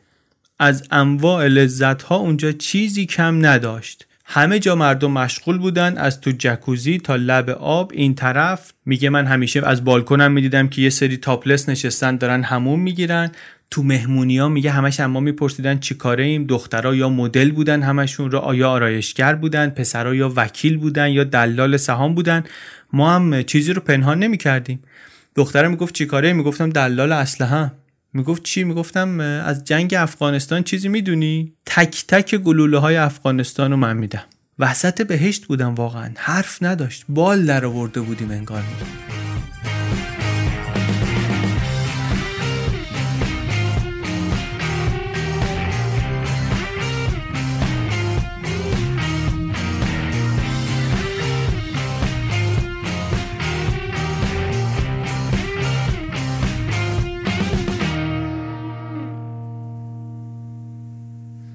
بزرگترین بخش قرارداد افغانستان از نظر تعداد تهیه مهمات کلاشینکوف بود.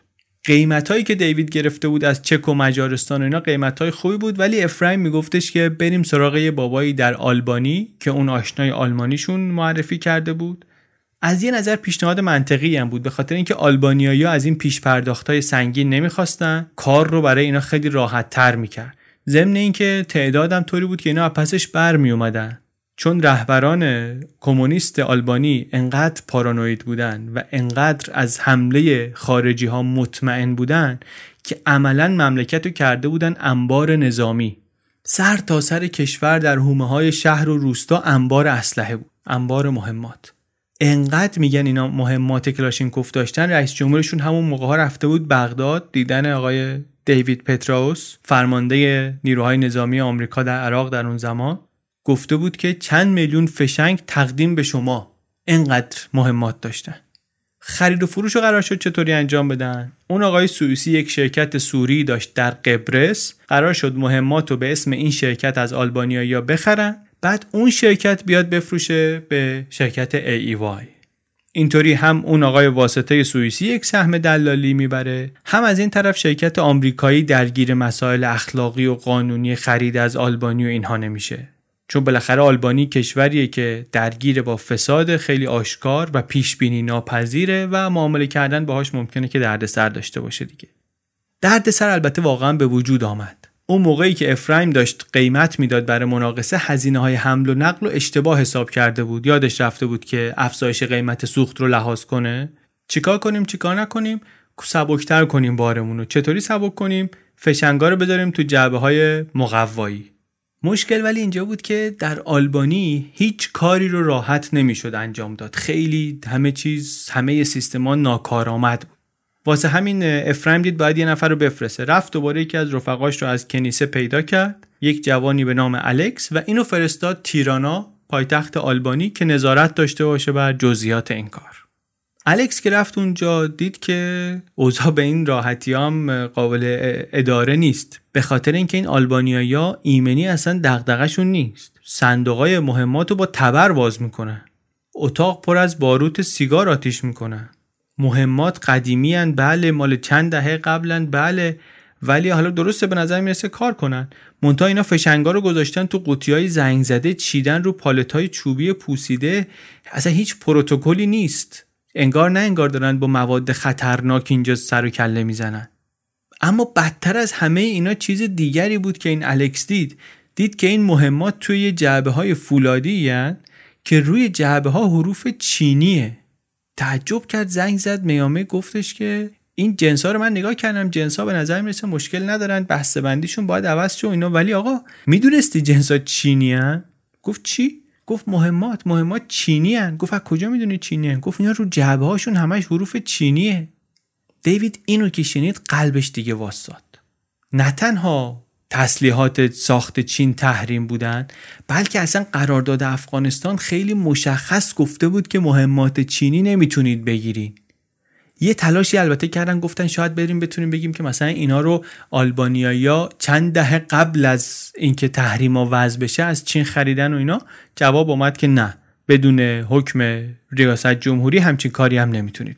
دیدن گرفتار شدن. دیگه وقتی نمونده که بخوان تأمین کننده دیگری پیدا کنن.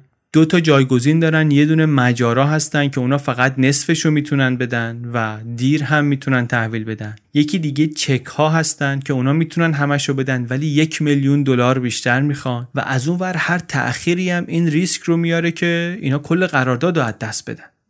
گفتن آقا ما میریم دنبال راه دیگری.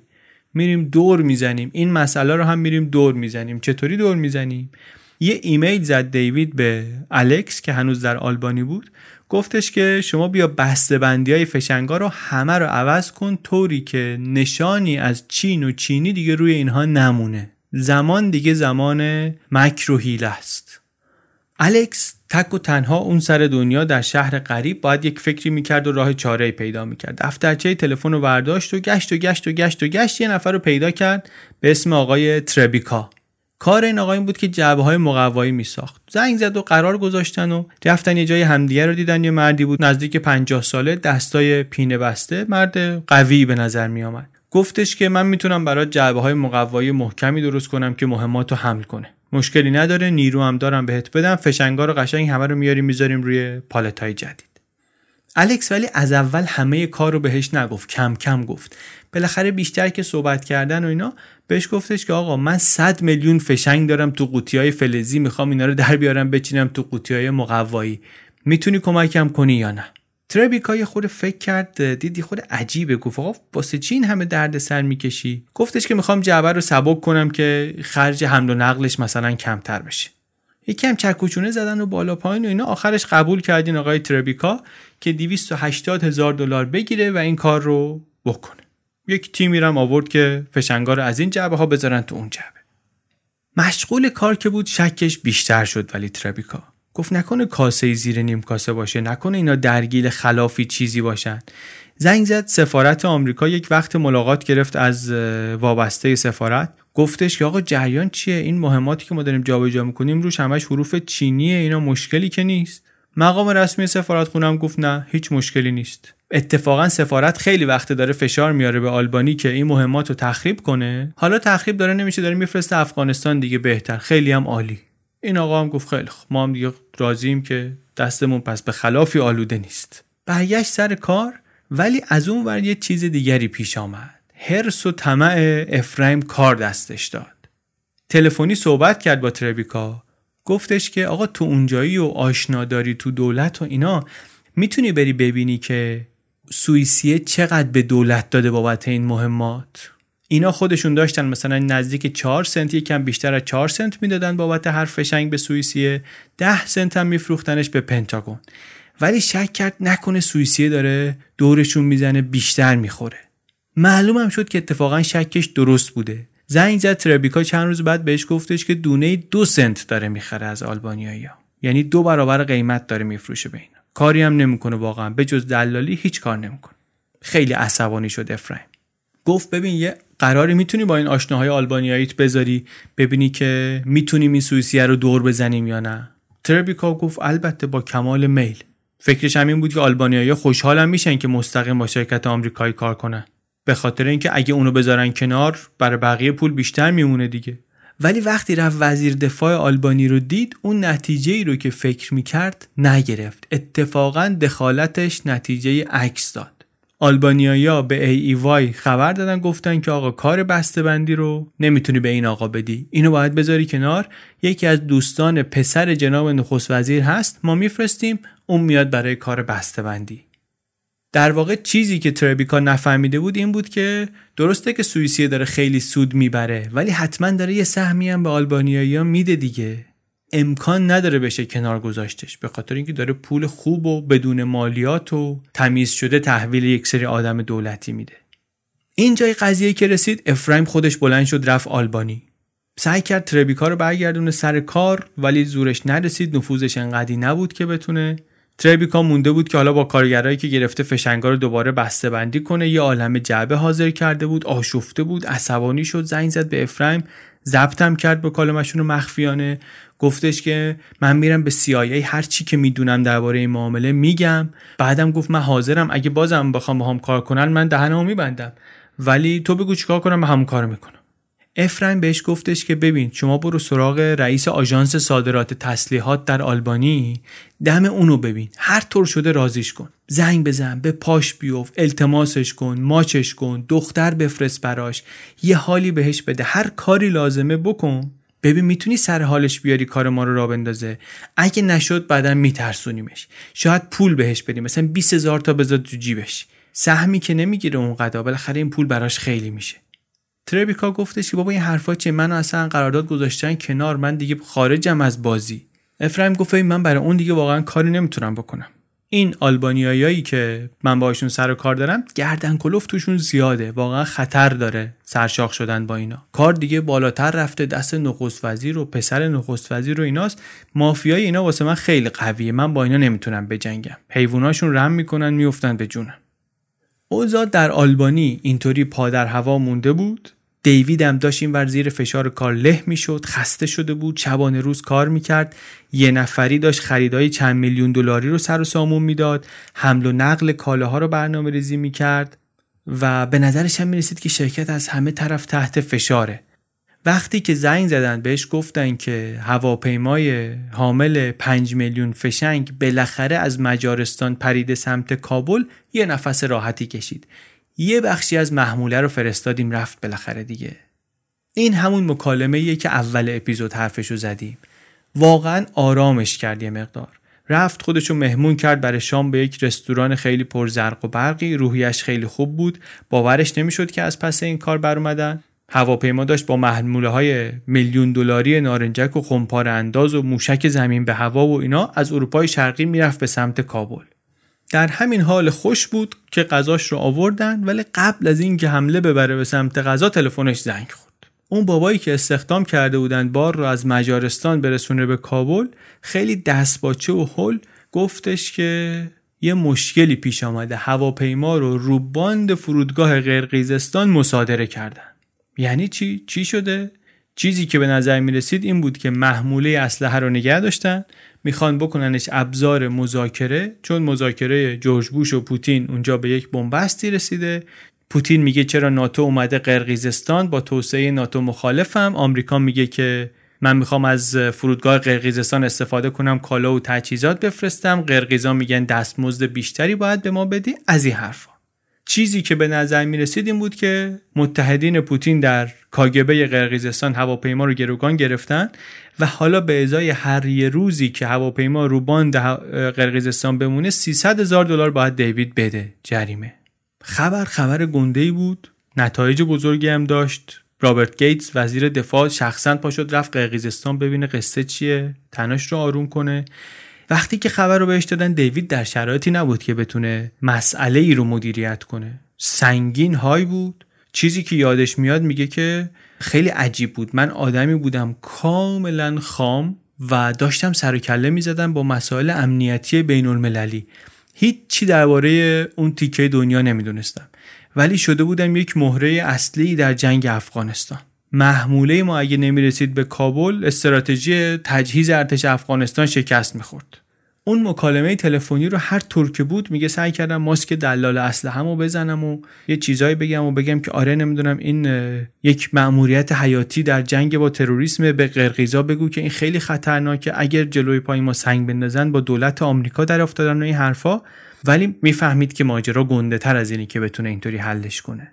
واقعا هم البته مسئله مسئله بزرگی بود. چیزی نبود که این بچه بتونه پشت میز شام با اون حالش مثلا حلش کنه. دو هفته طول کشید. رابرت گیتس که اون موقع وزیر دفاع آمریکا بود پا شد رفت قرقیزستان و نهایتا با فشار دولت آمریکا این محموله مهمات آزاد شد و ارسال شد.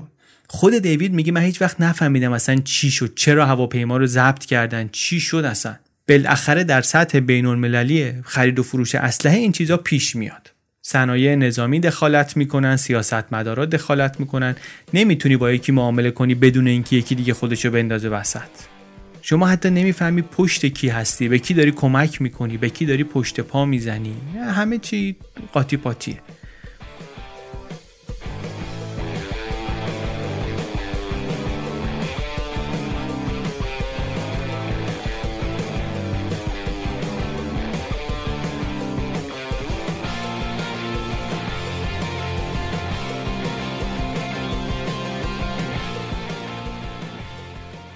این هواپیما که آزاد شد و خط تأمین تجهیزات از آلبانی هم که باز شد دیگه دیوید و افریم فکر کردن که کنترل همه چی بالاخره افتاده دست خودشون. کارا دیگه رو رواله. هواپیماهای باری پر شده با مهمات از فرودگاه های مختلف اروپای شرقی بلند می شدن مقامات نظامی که در افغانستان بودن مهمات رو می‌گرفتن. احتمالا هم می‌دونستن که اینا چینیان بالاخره هر سربازی می‌دونه که روی فشنگ نوشته که کجا ساخته شده دیگه.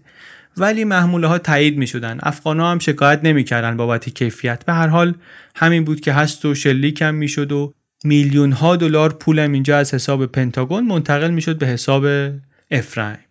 پولدار شده بود. شرکت پولدار شده بود. دیوید هم قرار بود حالا به نون و نوایی برسه. کار به نظر می رسید که به سامان رسیده. ولی طولی نکشید که موفقیت اختلاف انداخت بین این دو نفر. دیوید خسته بود دعوا داغون شده بود. ضمن که خب مجبورم نبود دیگه روزی 18 ساعت بشینه پای کار دنبال supplier بگرده شروع کرد یه خورده دیر آمدن سر کار. دیر می اومد و زود می‌رفت و افرایم هم شروع کرد غر زدن که چرا دیر میای چرا زود میری؟ حالا چکش هم نکشیده بود. پولی هم بهش نداده بود کمیسیونا رو همه رو بدهکار بود. دیوید میگه که افرایم شروع کرد یه جور دیگه ای به من نگاه کردن. من فهمیدم که تو سرش یه خبراییه. پول واقعی میلیون ها دلار تو بانک بود تو حساب این بود و خیلی زود مجبور می‌شد که یه مقدار زیادیش رو بده به من.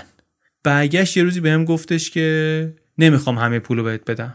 همین جوری اصلا انگار نه انگار که من زحمت کشیدم براش گفت نمی‌خوام بهت بدم. دیوید می‌دونست که موقعیت خوبی نداره در این مذاکره. پولی که از ارتش می‌رسید یه راست می‌رفت به حساب شرکت. خودش هم که هیچ قراردادی نداشت با شرکت چیزی دستش نبود مدرکی نداشت همه قول و قرارا شفاهی بود. قراری گذاشته بودن و دستی داده بودن و اینا که هیچ ارزشی نداشت. جلسه که می‌خواستن بذارن یه وکیلم ورداشت با خودش برد. قبل جلسه هم یه صحبت کوتاهی داشت گفتش به افرایم که ببین اگه بخوای سر به سر من بذاری سر به سرت می‌ذارم و افرایم هم گفت نه بابا گفت دنبال شهر میگردی؟ نمی‌خوای که آیارس بیاد تو کارت سرک بکشه که؟ گفت بشین بابا واسه من آیارس آیارس نکن. یه جوری با هم توافق می‌کنیم. آیارس اینترنال ریویو سرویس بیاد اینجا بخواد مو رو از ماست حساب کتابای اینا بکشه بیرون می‌دونست افرایم که مشکل دار میشن دیگه. بعدش هم دیوید برگشت بهش گفت ببین من همه فروشنده هاتو می‌شناسم می‌تونم براشون دونه دونه مدرک بفرستم نشون بدم از دولت چقدر می‌گیری. همه حاشیه سودتو ممکنه از دست بدی. بالاخره یه خورده تهدید و یه خورده تطمیع و اینا. آخرش دیوید قبول کرد که یه کسری از کمیسیونی رو که بهش قول داده بوده بگیره و به توافق رسیدن. فکر کرد بالاخره یک چیزی ارزشمندتر از پول اینجا گیرش آمده دیگه. یاد گرفته که با این فد بیزاپس چطوری کار کنه. میره رقیب میشه. واقعا هم رفت و یک شرکت تک نفره ای زد و رقیب شریک سابقش شد. اسمش رو هم گذاشت دایناکور اینداستریز و گفت که آره من با وزارت خارجه و پنتاگون و ارتش های عراق و افغانستان و اینا همکاری داشتن همکارامو. خودش هم میگه فیک تیل یو میک دیگه. مثلا باید اداشو در بیاریم تا بهش برسیم. اگه تجربه نداشته باشی باید کار نمی‌کنن. ولی خب وقتی باید کار نکنن چطوری می‌تونی تجربه داشته باشی؟ بالاخره هر کسی یه جایی مجبور میشه یه دروغی بگه. منتها همزمان خودش رو مسلح هم کرد به خاطر اینکه نگران بود که افرایم به فکر این بیفته که بده بکشنش. بالاخره پول بیشتر گیرش میاد. کم کم ولی معلوم شد که دیوید دردسرهای بزرگتر و مهمتری داره که باید بهشون فکر کنه. این قرارداد افغانستان که اینا برده بودن براشون دشمنای قدرتمندی درست کرده بود. یه دلال آمریکایی اسلحه شکایت کرد به وزارت خارجه که اینا میرن کلاشینکوف چینی می‌خرن و میفرستن واسه ارتش عراق. ادعایی که البته غلط بود ولی باعث شد که پنتاگون پرونده تحقیقات برای اینا باز کنه.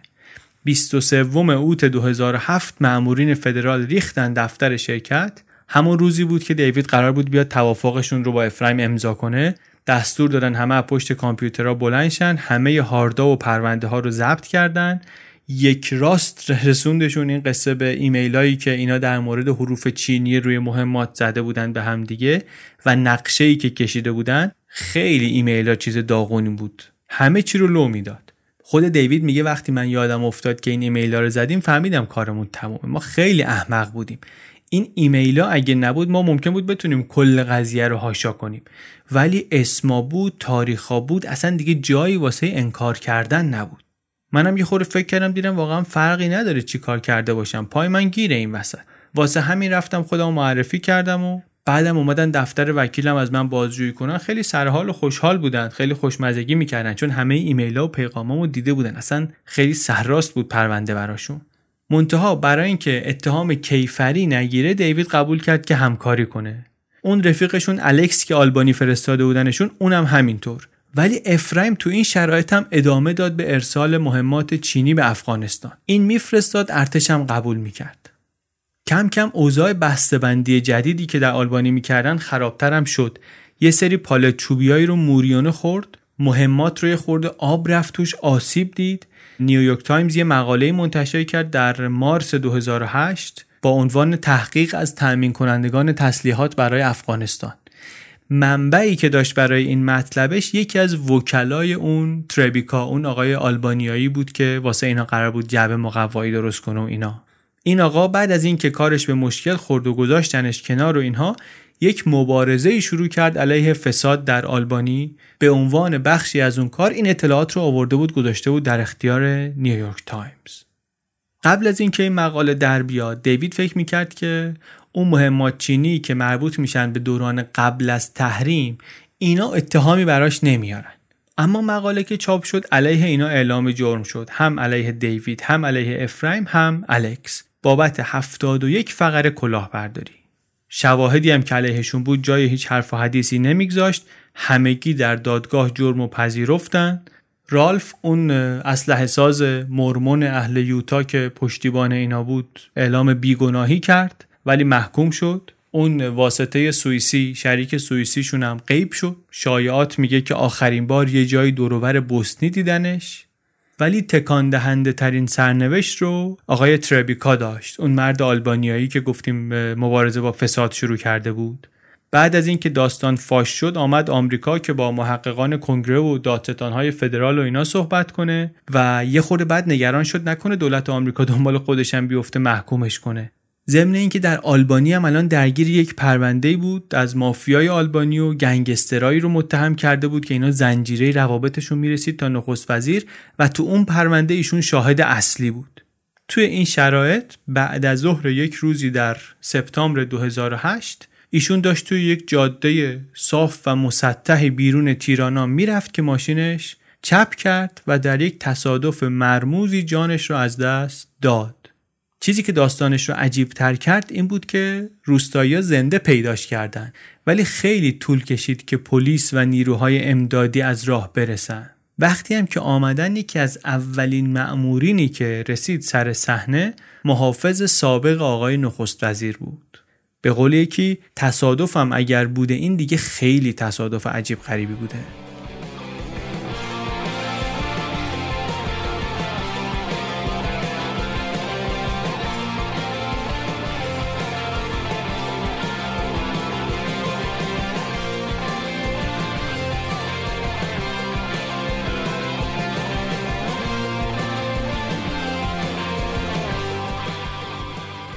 پرونده البته در آمریکا تبعات دیگری هم داشت. آدمایی بجز همین دوتا بچه‌ای که با دلالی اسلحه به نون و نوایی رسیده بودن و تمام وقت میشستن علف میکشیدن و اینا هم پاشون کشیده شد به ماجرا. تحقیقات مجلس ادامه پیدا کرد درباره نظارت دولتی و بعدا هم اصلاحات دولتی انجام شد. گفتن که این قرارداد نمونه کاملی از اشتباهات فرایند خرید. ارزیابی ناکافی بوده اجرا ناکافی بوده نظارت ضعیف بوده.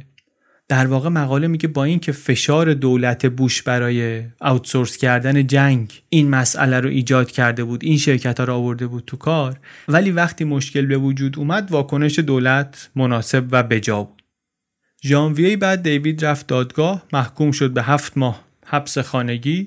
ابراز پشیمونی هم کرد بابت گرفتاری و فشار و اندوهی که ایجاد کرده ولی گفت پشیمونی واقعی مربوط میشه به سیاست. میگه که هیچ کدوم از دولتیایی که تو پرونده ما بودن تایید کرده بودن و به وضوح می‌دونستن که ما داریم مهمات چینی میفرستیم افغانستان اینا هیچ کدوم محکوم نشدن. ما که قرارداد گرفته بودیم میگه سوگلی دولت بودیم چون شده بودیم نمونه موفق این طرح کسب و کارهای کوچیک. عکس رو پوستر همه این برنامه ها بودیم عزیز کرده ارتش بودیم. 50 میلیون دلار هم حداقل سود داشتیم به خاطر اینکه قیمتمون از قیمت بعدی 50 میلیون دلار بهتر بود دیگه. واقعا هم داشتیم رویای آمریکایی رو زندگی می کردیم تا اینکه یهو همه چی تبدیل شد به کابوس. همون ماه افرایم رو هم برای محاکمه آوردن دادگاه فک و فامیل و دوست و آشنا و همه هم آمده بودن گوش تا گوش نشسته بودن ولی عموما قصدشون نبود که روحیه بدن بهش. خیلی هاشون از جمله مادرش موافق بودن که باید بری مدت زندان. مامانش میگه می‌دونم که بابت این حرف از من متنفر میشی ولی یه خورده زندان واسط خوبه. خودش البته ابراز پشیمونی کرد و گفتش که مسئولین زندان وقتی که پرونده منو دیدن گفتن که تو با این سن و سال چطور تونستی قرارداد به این بزرگی بگیری و من واقعا جوابی ندارم. من در زندگی کوتاه هم خیلی تجربه های زیادی داشتم. بیشتر از اون چیزی که مردم خوابش رو ببینن من کار کردم و اگه می‌تونستم طور دیگری کار می‌کردم. گزارش میگه قاضی نگاه خیلی طولانی بهش کرد گفتش که اگه انقدر عجیب نبود واقعا خندهدار بود که یک جوانی با این سن و سال چطور تونسته چنین کاری بگیره. بعدم حکمش رو بهش داد چهار سال زندان. جلسه دادگاه البته آخرین گرفتاری افرایم نبود. چون الان که محکوم شده بود دیگه دست زدن به اسلحه براش قدغن بود. نه تنها خرید و فروش اسلحه بلکه حتی نمی‌تونست اسلحه رو لمس کنه. اما شیطون گولش زد. در حالی که هنوز منتظر بود دادگاه درباره پرونده کلاهبرداریش حکم بده پرونده قدیمی ترش رفت مشاور یه نفری شد که مجوز واردات داشت می‌خواست خشابهای کره بخره. به لحاظ فنی معامله اوکی بود قانونی بود. خشاب فقط گلوله رو می‌ذاره تو اسلحه پس داشت کاری درباره خرید و فروش اسلحه نمی‌کرد. منتها پلیس فدرال واسش یه عملیاتی طراحی کرد. یکی از مامورای پلیس اومد رفت تو جل این که بیا اسلحه بفروش. افرایم گفت نه و اینا نمی‌تونم و اینا ولی نمی‌تونست جلو خودشو بگیره. شروع کرد حرف زدن و شروع کرد داستان گفتن از شاهکاراش و کم کم این بابا هم صداشو ضبط می‌کرد. کم کم از شکارهایی هم که داشت می‌رفت همین موقع شکار قوچ و تمساه و اینایی که می‌رفت با اسلحه می‌زد گفت در نهایت مأموره کشوندش سر یه قراری بهش گفت اسلحه هم بیار با خودت با هم بریم تیراندازی. افرایم حواسش بود البته اسلحه نبرد. اصلا سلاح با خودش ور نداشت. می‌دونست که جرمه می‌دونست که خطرناکه ولی مأمور فکر اینجاش هم کرده بود با خودش تفنگ آورده بود. تفنگش رو داد بیا گفتش که بیا اینو بگی امتحانی بکن. دیگه وسوسه اسلحه واسه افرایم خیلی زیاد بود. یادمونه آدمی هم هست که از بچگی با اسلحه بزرگ شده بود. اتاق خالی کرد و نشست به وارسی سلاح. چند دقیقه قبل از اینکه دستبند رو بزنن رو دستاش به مأمور پلیس گفتش که ببین هر چی بشه من کار روی اسلحه رو کنار نمی‌ذارم. یه بار که مزدش رو بچشی دیگه ولش نمی‌کنی. مثل همیشه دلال 24 ساله اسلحه قهرمان فیلم هالیوودی خودش بود.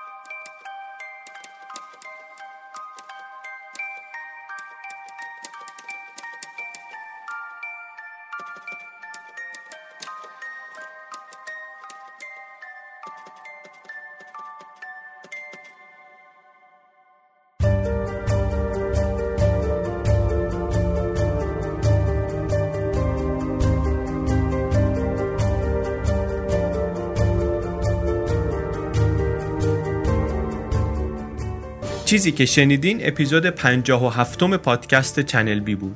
این اپیزود رو من علی بندری به کمک امید صدیقفر و هدیه کعبی تولید کردیم. اگر پادکست رو از تلگرام و جاهای متفرقه میشنوین لطفا همین الان اگر که می‌تونید اپلیکیشن پادکست رو نصب کنید اونجا دنبال علی بندری یا چنل بی یا بی پلاس بگردین فارسی انگلیسی اونجا هم پادکست های ما رو می‌تونید بشنوید. هم کلی پادکست خوب دیگه فارسی و غیر فارسی. Castbox الان اپلیکیشنیه که پادکست شنوها در ایران زیاد ازش استفاده می‌کنن. شنیدن این پادکست ها روی اپلیکیشن ها به جز اینکه برای خودتون مزایایی داره و اینها به ما هم خیلی کمک می‌کنه. به خاطر اینکه آمار درست حسابی میده دستمون چیزی که ما لازم داریم برای رشد و اداره پادکست. نصب که کردین پیشنهاد می‌کنم بگردین دنبال پادکست آلبوم. آلبوم یک پادکست فارسی خیلی خوبه. هر اپیزودش میاد داستان پشت یه آلبوم موسیقی رو میگه. انواع و اقسام موزیک هم بررسی می‌کنه. راک داره متال داره پاپ داره. من خودم اپیزود چهارش رو قصه Back to Black Amy Winehouse بود اون رو خیلی دوست داشتم. بقیه اپیزوداش هم خوبن. هم خوشبیان بردیا برجسته نژاد هم اطلاعاتش خوبه مسلط به موضوع. خوش میگذره. شنیدنش واقعا حال خوبی به آدم میده. لینکش رو در توضیحات اپیزود می‌گذاریم. هر جایی پادکست گوش می‌کنید آلبوم رو هم می‌تونید پیدا کنید. یه پست ما اخیرا تو سایت گذاشتیم هفته پیش گذاشتیم در سایت. چنل بی در جستجوی همکار. دنبال یک همکار جدید میگردیم برای اینکه کمکمون کنه در انتخاب کردن و پیدا کردن گزارش. شرح کار و شرایطش و اینا همه در سایت چنل بی هست. لینک اون پست رو در توضیحات اپیزودم می‌گذاریم. اگر که کسی هستید که چنل بی رو خیلی دوست داره خیلی وقت گوش می‌کنه سلیقه پادکست دستشه گزارش های بلندی رو که ما اینجا تعریف می‌کنیم و مشابه اینها رو دوست داره بخونه انگلیسیش هم خیلی خوبه و اینا یه نگاهی بکنید آگهی رو و اگر که براتون مناسبه و دوست دارید همکاری کنید یک ایمیل به اون ایمیلی که اونجا نوشتیم بزنید. این دعوت رو ما یک هفته پیش تو توییتر و اینستاگرام و این جوجه منتشر کردیم. تا همین حالا خیلی ایمیل های امیدوار کننده ای گرفتیم.